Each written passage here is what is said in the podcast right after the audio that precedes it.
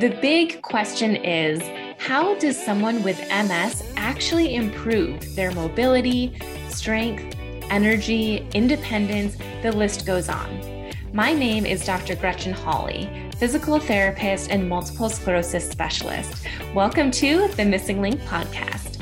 Tune in as I share the top strategies and exercises to help you gain control over your life with MS using research driven insights and advice from top industry experts.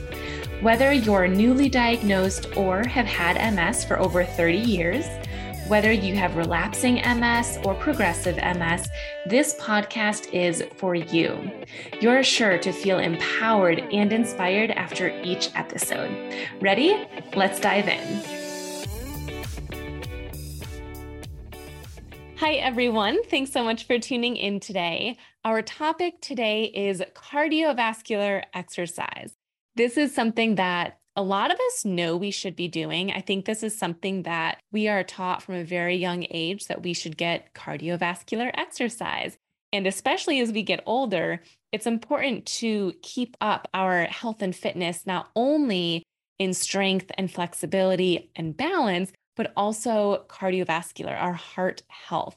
So that's what we're going to talk about today, specifically because when it comes to multiple sclerosis, there is a hidden but massive benefit to performing cardio based exercises.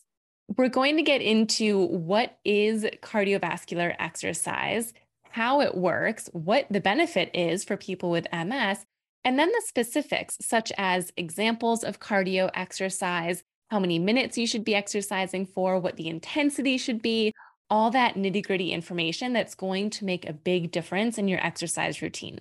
And let's just call out the obvious. When you have MS, oftentimes fatigue can be debilitating.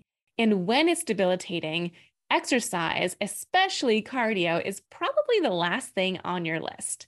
You might even be saying to yourself right now that you can't do cardio because if you do cardio exercise, your legs won't work well afterwards, and therefore you won't be able to do your leg strengthening exercise. And let me be the first to tell you that there are lots of ways to do cardio exercise, even ways that do not include using your legs. I'm going to give you lots of examples in just a moment here. But before I do that, I want to tell you why this is such an important topic, why I'm spending a full episode talking about only cardio.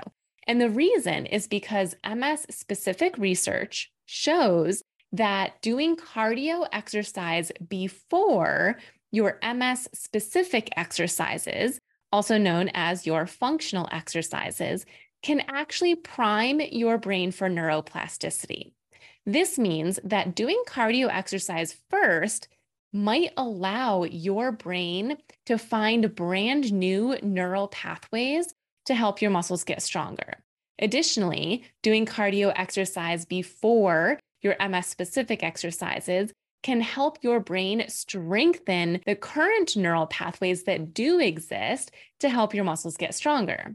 As a quick reminder, in case you need it, neuroplasticity is the reason that people with multiple sclerosis can actually improve your strength, your balance, your flexibility, your endurance, your walking, even though you have a progressive disease.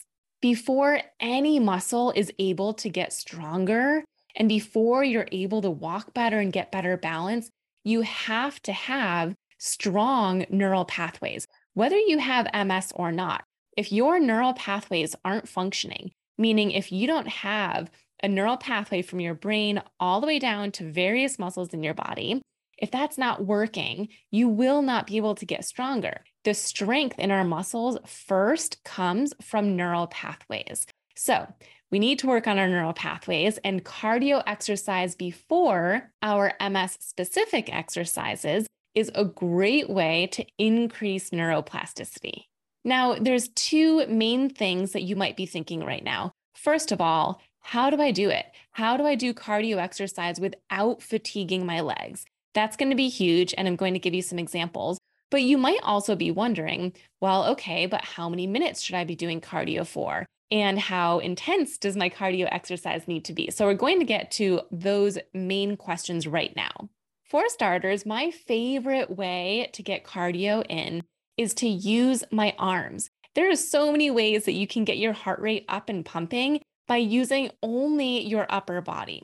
And let me take a step back here and also clarify that to me, cardio exercise or cardiovascular activity exercise is anything that increases your heart rate. So this might be different for each of us, but the main thing that you're looking for to know if you are doing a cardio exercise or not is to ask yourself, does my heart rate feel faster? Am I breathing a little bit heavier? So I'm going to give you a few of my favorite cardio exercise examples.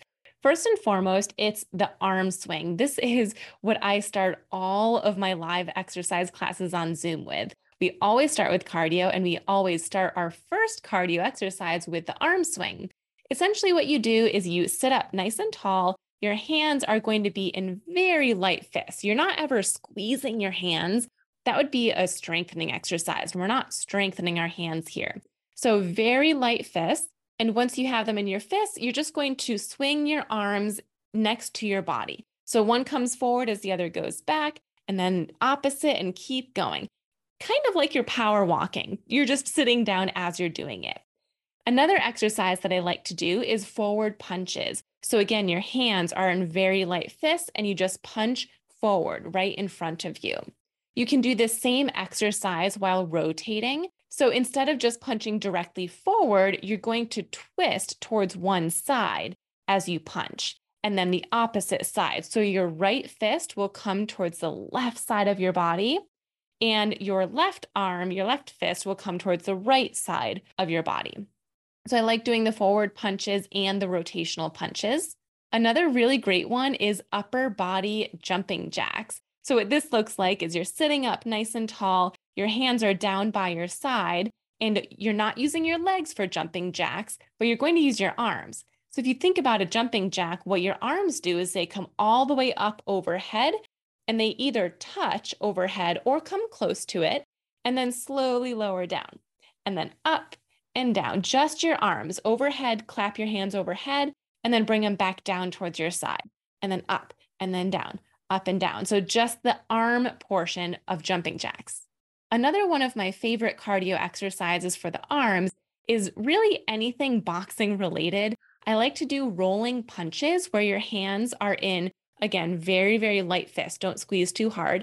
And you roll your fists around each other and you can roll away and you can also roll backwards. So you can do one or both of those. You can also do hook punches where you have your hand in that light fist and you're bringing your arm around the side of your body and punch in that direction, almost as if you're picturing punching someone's shoulder and then back down. Then the other side, a hook. So you're coming around to the side and punch in front of you and down, then hook, down, hook, down. Another boxing punch would be the uppercut. So you have your hands in light fists and you start down by your rib cage and punch up towards the ceiling and then bring your arm down. Then the other side, light fist and punch up towards the ceiling. And you just keep going one after the other with those uppercut punches. Those are some of my examples. There's tons and tons of options that you can do. And the way that you make these exercises cardio and not just upper body strengthening exercises is by either going faster. So, the faster you move, the more that's going to increase your heart rate. Another option is to add more power. So if you're doing your upper body jumping jacks, one way that you can increase the cardio is to go faster or add more power. So when you're coming up towards the ceiling, really add as much power as you can. And then when you're coming down towards your side, don't just let your arms fall down, quickly come down and with power, like you're punching something down towards the floor. Similarly, if you're doing your forward punches, don't just slowly punch forward, add some power behind each punch. I like to call this some oomph. Add some oomph behind each punch forward. And the last way that you can increase your cardiovascular activity from these exercises is to add more movement. For example, if we're doing our arm swings, that first one that I mentioned, where your hands are in very light fists and you're just swinging your arms as if you're power walking. One way you can increase the cardio exercise is to increase the movement. Really try to get one arm up as high as you can, and then slowly lower and switch, and the other arm comes up as high as you can. And you're just aiming for as much movement as possible. Similar with the upper body jumping jacks, really try to get as much movement as possible, fully straighten those elbows. Try your best to fully touch your hands overhead Instead of having your elbows bent, keep them straight. That's going to require more motion out of your shoulders. You can pick one of those strategies or two of those strategies, or maybe even all three. But generally, the faster you go, the less movement you'll have.